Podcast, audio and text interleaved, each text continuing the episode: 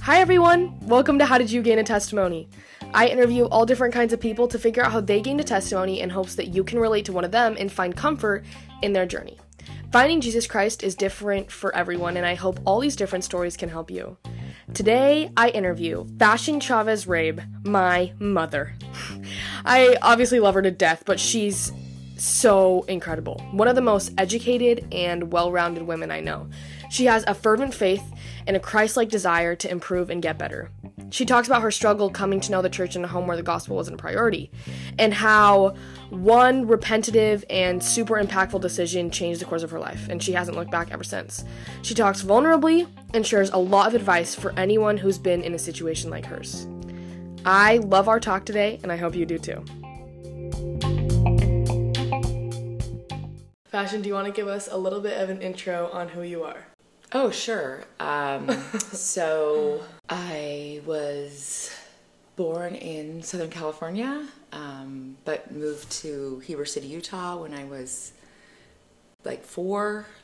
Lived there until I was 12 or 13 and moved back to Southern California. I was raised in a home, like a, like a part member, mostly an active family and um, but living in Heber, I was surrounded by a lot of people who Heber, Utah. I was surrounded by a lot of people who were members of the church, like most everybody, and that had a major influence on uh, my life. Um, I I was baptized when I was eight, but I um, again, like I said, the, there wasn't a lot of sort of church education or support inside the home, and then when we moved um, back to Southern California, I kind of went inactive from my less activity. okay. And um, then I started going back to church at 16. Okay. Yeah, and then I went to BYU, met Jeremy, and married. Moved around a lot and had four kids. What'd you get your degree in? Uh, English literature. and I got a master's in teaching. And um, that's it. That's my education. Perfect. Okay, that was a great intro. Um, I want to kind of go back to you were talking about Heber. So what when you say it was a partly part member, mostly an active family, what did that look like growing up and stuff? Well, my um, I think my mom loved the gospel, but my dad wasn't a member. It's long and, and complicated, but he wasn't a member, and um, so she loved the church but kind of struggled with some of the you know orthodoxy of it all. Like she would you know not keep the word of wisdom and not like that's a huge deal but it's sort of indicative of kind of where you are a lot of times. So yeah so we'd go to church very sporadically. The, the church even though we lived out in center creek um, which is kind of even the outskirts of the small town of Heber. um, there was a church just kind of like I guess what would be equivalent to a city block away, and um, so we would go on occasion, um, and then sometimes I would go just by myself just to go to primary and sing the songs and come home, you know. So it was um, because it was so accessible. I think that really helped. Yeah. Um, you know, me get any exposure to the church at all. Mm-hmm. So how did your dad's inactivity affect your perspective of the church? Um, well, it was hard sometimes. I know that, um, like, we would sing those songs in primary, like, families can be together forever, and I knew that I, my family didn't quite qualify for that. Mm. But, uh, contrary to what I've heard some people say about let's, you know, protect the feelings of people who don't have certain types of families um, by not talking about eternal families. Um, you know, I don't think that's really a good idea. I think, of course, we're always sensitive to the people that we're speaking to, and we do, you know, we're careful. But I don't think that means we shy away from the ideal because for me, what those songs did is it showed me that there was a way that God had ordained for things to be. Mm-hmm. And so I knew, um, with the help of certain primary leaders pointing it out, that while my family um, may not be what that song's talking about is particular in particular um, i could go forward one day and and create that family for myself i knew that i it gave me a goal essentially mm. you know and i think that mm.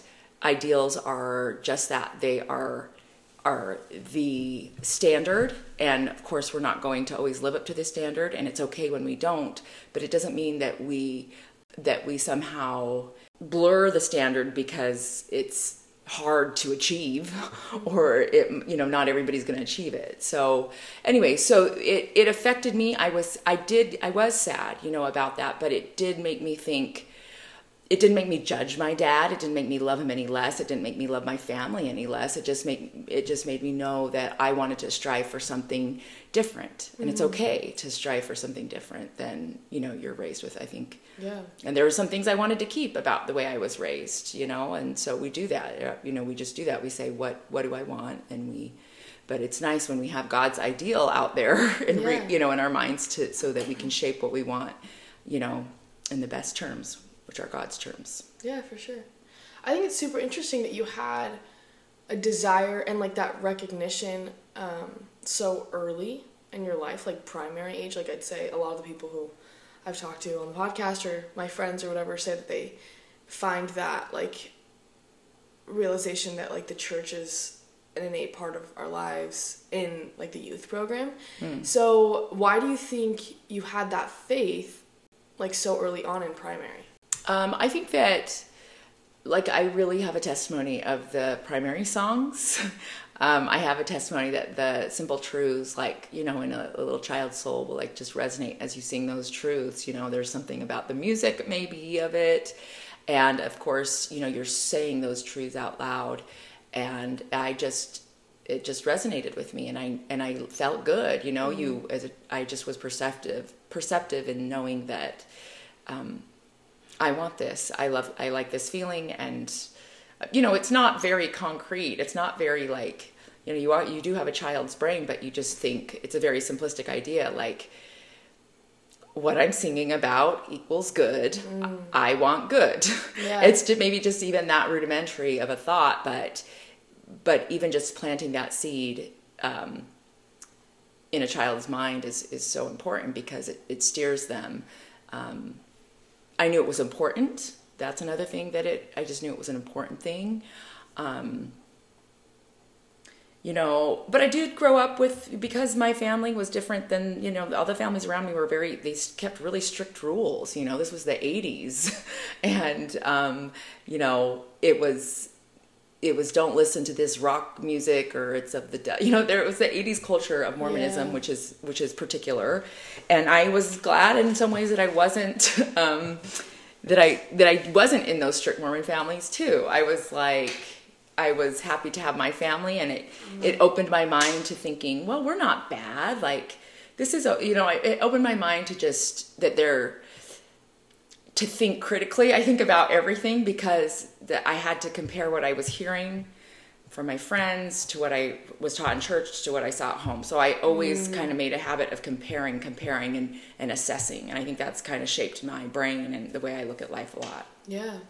So then you moved to California, and what happens with the church in your life? Yeah, so my parents divorced, and my mom had sort of a, a psychotic break and, um, you know, has been in kind of never really recovered fully and has been mentally ill ever since then. And so you it, moved because your parents got divorced. Yeah, so it's a long. I mean, there's a lot of details that are too, you know, it's too intricate to sort out here. But um, basically, I moved to Southern California, yes, because my parents got a divorce, and um, I. Yeah, and I basically, you know, I was living with my dad, and um, while our records were transferred, um, I I probably went to church a handful of times, and again, I it's a long story, but but that's it. I mean, I really was just I didn't care. You know, it's kind of like Maslow's hierarchy where of oh, needs. Like sure, my yeah. my basic needs were not like my emotional needs were not being met, and so I was just sort of surviving emotionally, and I didn't have really the bandwidth to think about how I was you know about that. I oh i kept that in my heart and i knew that i believed in god and i think i would pray on occasion but i was really just i didn't want the chaos of my parents life. I didn't want i just wanted to be a, a kid and have a social life and that was really um, kind of what was on the forefront of my mind.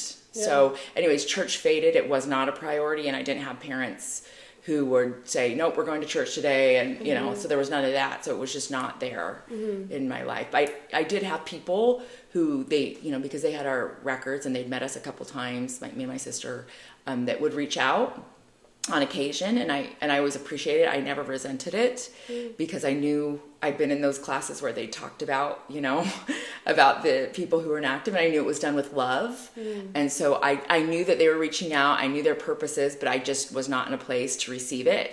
And so I just would say, Oh, thank you, that's really sweet, you yeah. know, and and you know, my dad would be mad when they came, but that's okay. You know, I would sometimes be like, Oh, it's okay. Yeah. Anyways, um um, so you're in California. The church isn't a priority for you. Um, how does that affect your social life? Well, I slowly just, you know, kind of adopted the culture around me, yeah. as one does. You know, you. So I just, uh, you know, I remember one time somebody asked my sister um, about her religion you know, what religion are you? And she said, oh, I was raised Mormon, but I don't, you know, but I'm not that anymore. I don't believe that anymore. And I remember thinking, what? Of course you do. Like in my mind, I was like, why would you say that? Like mm-hmm. I was mm-hmm. so appalling to me that she would say I was raised Mormon, but I don't believe that anymore because I, no matter, regardless of whatever choices I was making, I always believed in my heart that it was true. Like I never, I never tried to rationalize it away. I just knew I had like that testimony that I had gained. Um, I knew it. I just knew it was true, and I knew that I didn't even think to deny it. Is the mm-hmm. thing. And then I heard her do it, and I was like, "What are you doing? You're going to be struck down. You're lying to yourself. like, what are you saying?" Um, and of course, you know, possibly she felt that way, but and and that's fine. But what it did to me is it made me realize I didn't feel that way mm. and that that was something I couldn't say, regardless of where I was in my actions or my life. And so I think that is really what made the difference. Is for whatever reason. Um, and maybe to a fault, I may I am honest with myself about what I'm doing, and maybe I'm too hard on myself about like, am I am I living up to my truth? And so, if you know, I can be a little bit hard on myself, if, um, but but I knew that's what I believed. My point is, is I knew that's what I believed, and um, and so having that in the back of my mind, of course, would cause um, a little bit of cognitive dissonance because I wasn't at least tr- even trying, you know, yeah. to live that way. And so um, I think that that's what over time kind of led me to come back to the church. I think that's also what led Heavenly Father to be able to, as He sends out people and feelings, um, I had to reckon with those things. I couldn't just, I couldn't just, you know, turn the people away and say, would they stop bothering me? I would be like, oh, that's kind of them to come, but no, I'm not ready or I'm not in that place. Or when the feelings came or the promptings came, um, I would have to be like, I would have to reckon with that guilt and that feeling, and I wouldn't push it away or and and it made it hard. And I think that's what eventually led to me feeling um, depressed in a way because I wasn't living up to the things that I valued.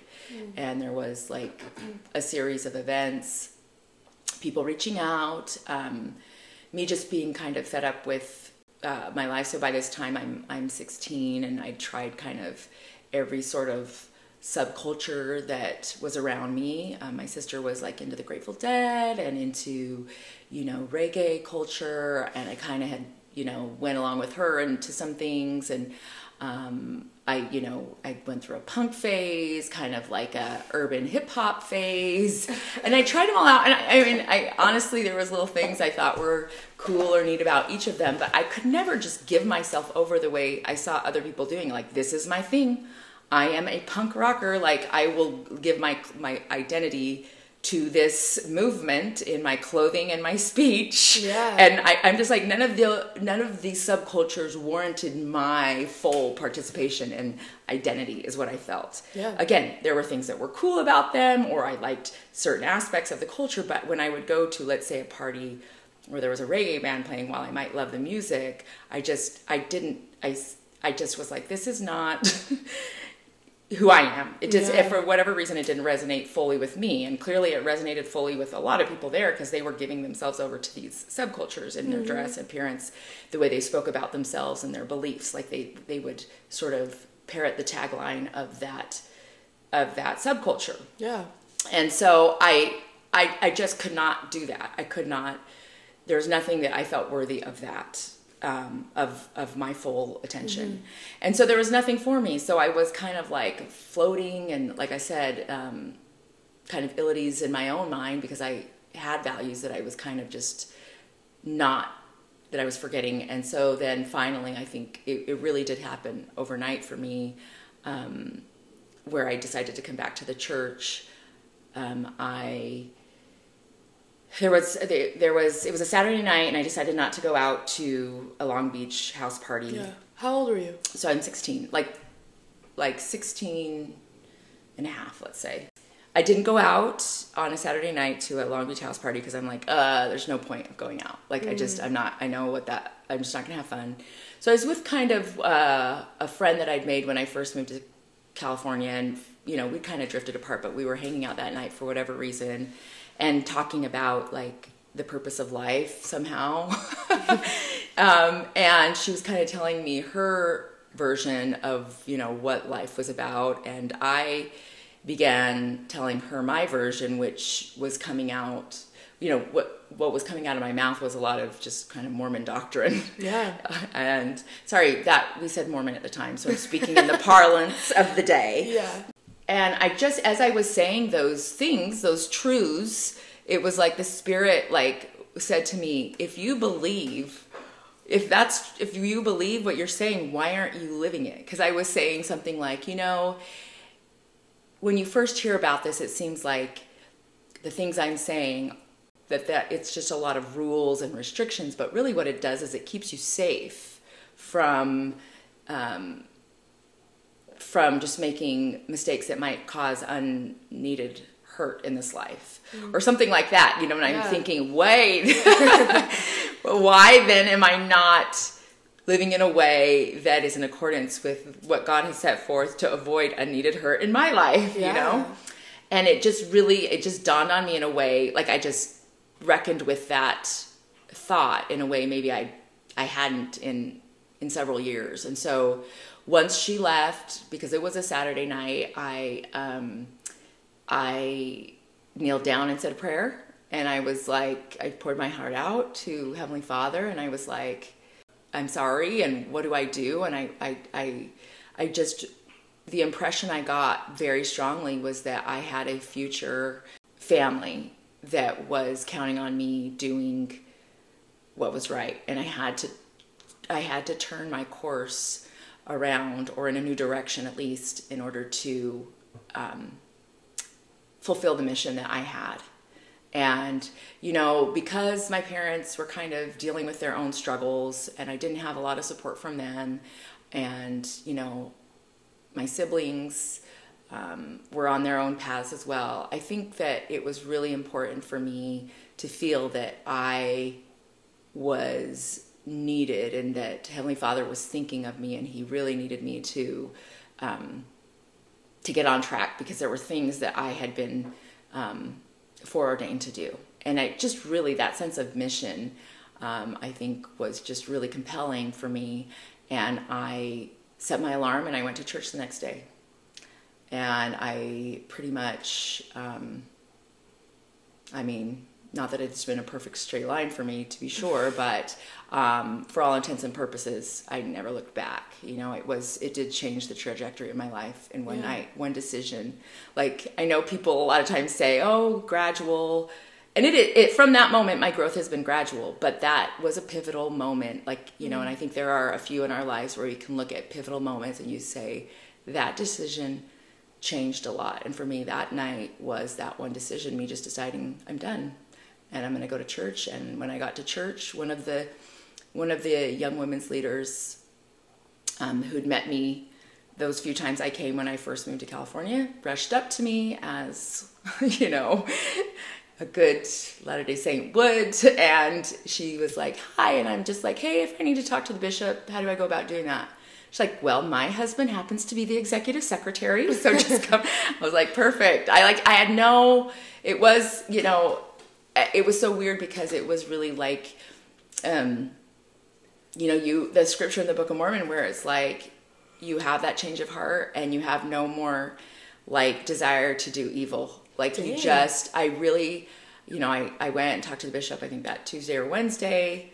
And I really just, I just, you know, to an extreme because I'm black and white. Like I just, no, I, I got rid of my f- friends. It's not like I was rude about it. I just was like, hey guys, I'm, you know, I'm, I'm, I'm, I've decided I want I want to, you know, start going back to church and so i'm not going to be doing this stuff. I remember my friend one of my good friends was having a birthday party like that following weekend where her mom was going to like she was a cool mom and she was going to let us you know drink in her house like it was her birthday so she's going to have drinks in the house or whatever and you know all the all the girls were looking really forward you know forward to it. And i'm like yeah i'm not going to be able to come because i'm just you know it's not where i'm at right now and i just really was like it, it was it was like a, a complete 180 um, I remember, and then a couple weeks after that, my whole family went down to Cancun, you know, with our extended Chavez relatives, and and it was like it for whatever reason, you know, everybody was able to drink. Like my sister, who's a year and a half old, every, it was like underage drinking was somehow allowed, and like because we got off the plane and the car to take us to our hotel had like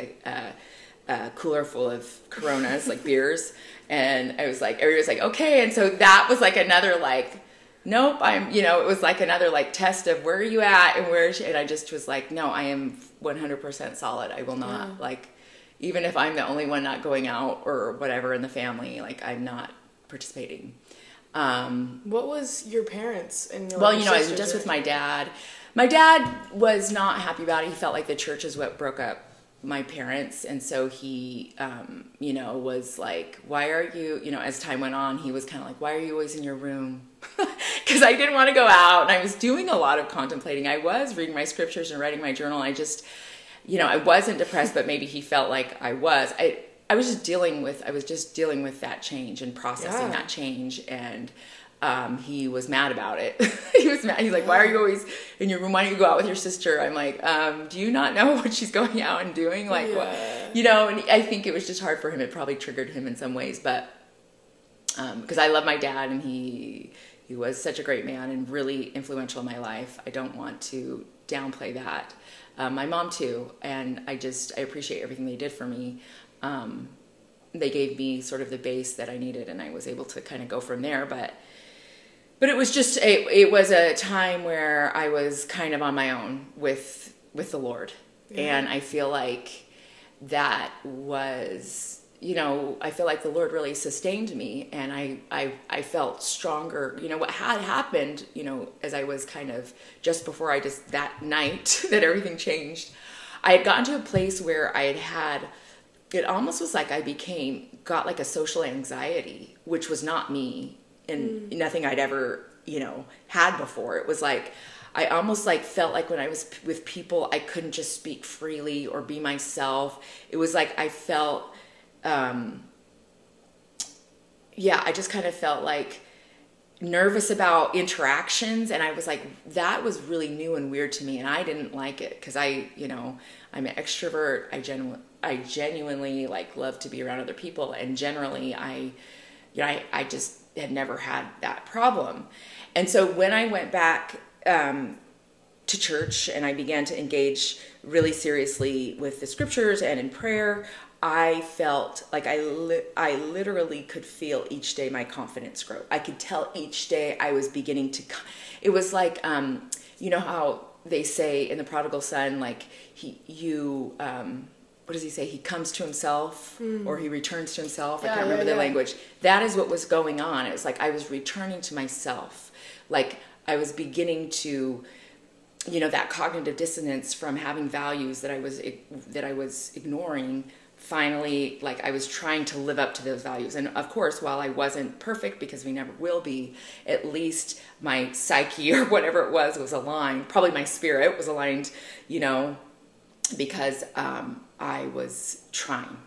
And I think that um, yeah so that was that was uh, i guess where i began and i and i gained a testimony of the atonement of jesus christ Yeah. um, i gained a testimony of the scriptures the power that they can give us for um, to gain a testimony because that's how i gained my testimony because i was like okay if this is what i'm going to do then i'm going to need to know that this is what is right and true. And so i began to you know experiment upon the word and read and pray and i began to see that um, when i did those things my life was better i was better i was magnified i became more capable and i just and that's always been true. Yeah. and when i've had doubts because i've had strong periods of doubt since then I that period of time and that growth and that connection with Heavenly Father that I felt has sustained me through those because I could never deny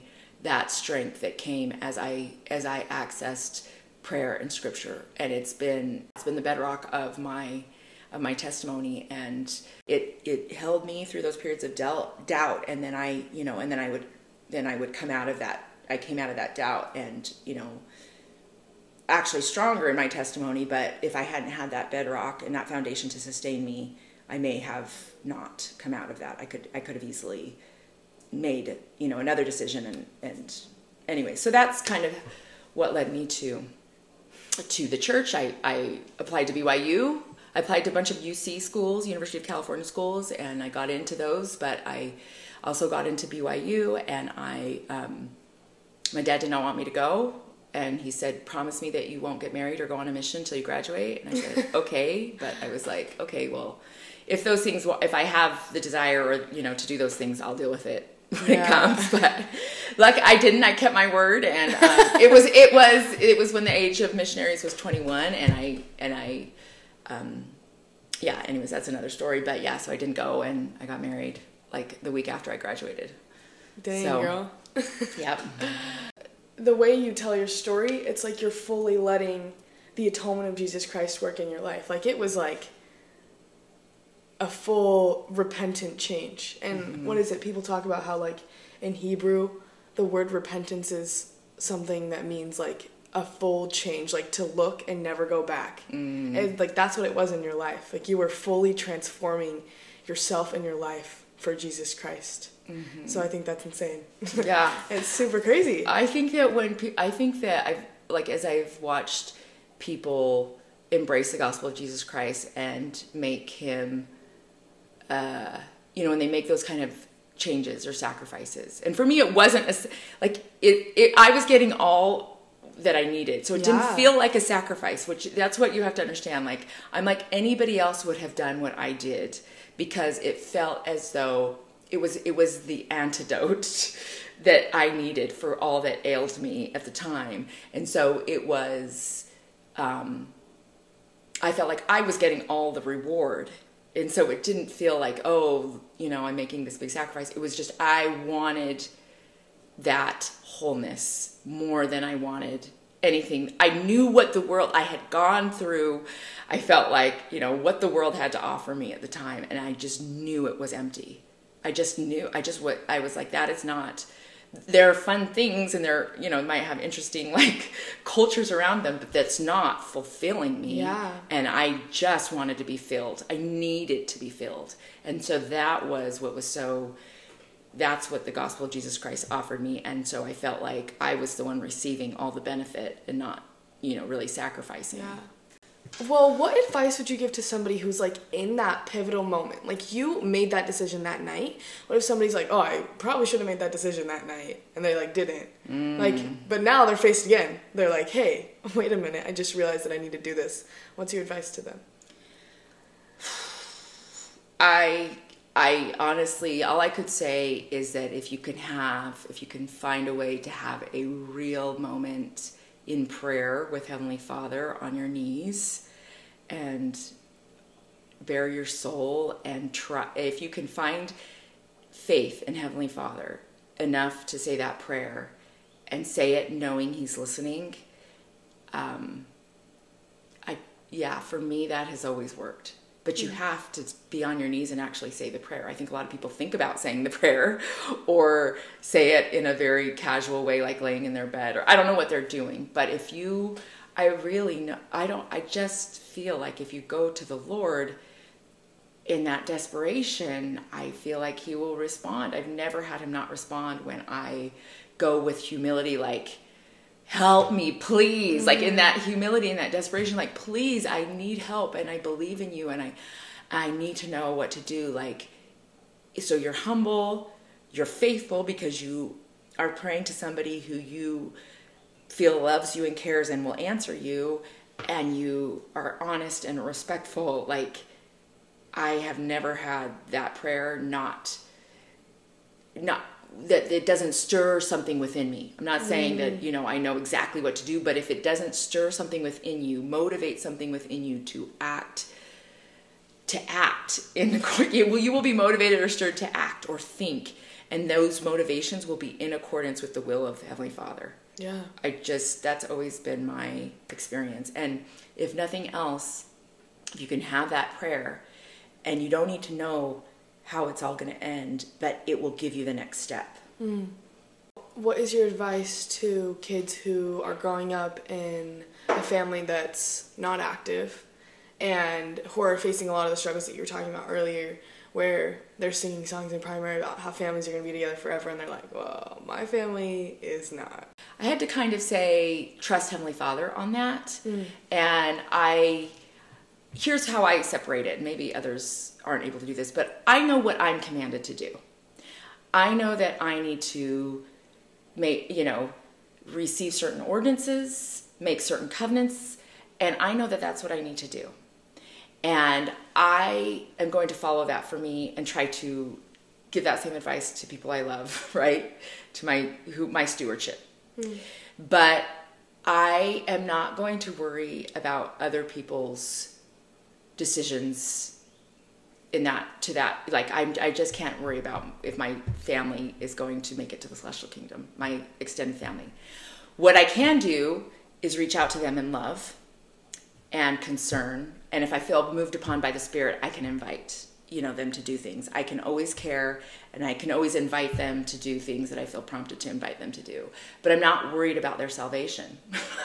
I mean that might sound like insensitive, but I cannot sit here because it's too to me that is I'm just I'm just told to love, share, and invite.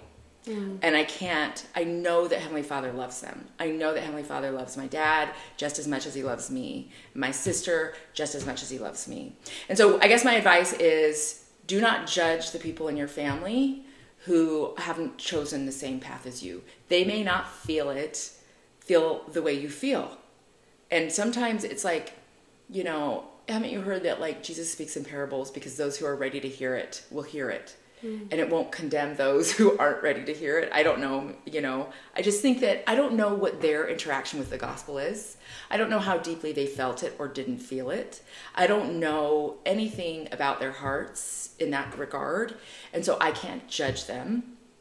And i just know that i'm meant to love them. And so i think that I know this is, sounds a little convoluted, but I just I feel like you're supposed to love, not judge, invite if you feel moved upon to do so, and know trust that Heavenly Father will work it out in the eternities. Yeah. However, at the same time, okay. you have to do your duty because you do know. And you do you know what you know. Like I know that yeah. I've been commanded to do certain things and that's what I'm responsible for. And so I know I am responsible to make and keep sacred covenants. And so I have to do that without one without you know judging others because I don't know how they deeply they felt that command. My last question is what is your advice again to someone who's struggling to gain a testimony? Um, I would say I, I it's just well I don't know if, if you yourself if you desire to gain a testimony then you are already on your way. Mm. Um, I'm worried more about people who don't desire it at all because yeah. that's a really tough thing then to to help inculcate within them the desire, you know. So if you desire to have a testimony, you Heavenly Father will never stop sending you opportunities to feel the spirit and to grow. Because I know that when I was in my period of inactivity, I I continued to get little, you know, I don't know, little messengers or or promptings to come back or to just in- interact with Heavenly Father, to engage with the Spirit somehow. You know, it just little little uh, attempts by Heavenly Father to draw me back in. Mm. You know, and I and I felt them, and I I remember I knew that I wasn't that I was pushing them away. I just wasn't in a place to to you know grab on, so to speak. And so um, so I would say if you desire to gain a testimony, next time one of those little promptings or that little act comes to you, recognize it for what it is, see that it's Heavenly Father's hand, and maybe try following one of the promptings or or or accepting somebody's invitation and um, and see where it goes. I am a very strong believer in like the hymn "Lead Kindly Light" talks about. I'm a strong believer in just knowing what the next step is and that being enough. If you can, of learning to just take the next step and not worry about the rest. If Heavenly Father is guiding you in that next step, take it and and he'll always keep guiding you in the next step and that will be enough to take you to where you need to go. Yeah. Thank you so much for coming on my podcast. This was super fun. Thanks for being vulnerable. I really hope that people listen to your advice. It was fire. And I hope they listen to your story. I loved it.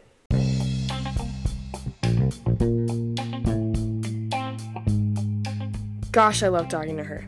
and I relate to so much of the sentiment she expressed. Her leap of faith is so admirable, and I hope you guys take her advice. For updates on when new episodes come out, follow the podcast Instagram at gain underscore a testimony and email or DM me for any suggestions or ideas for the podcast. Thanks so much for listening, and I'll see you next time.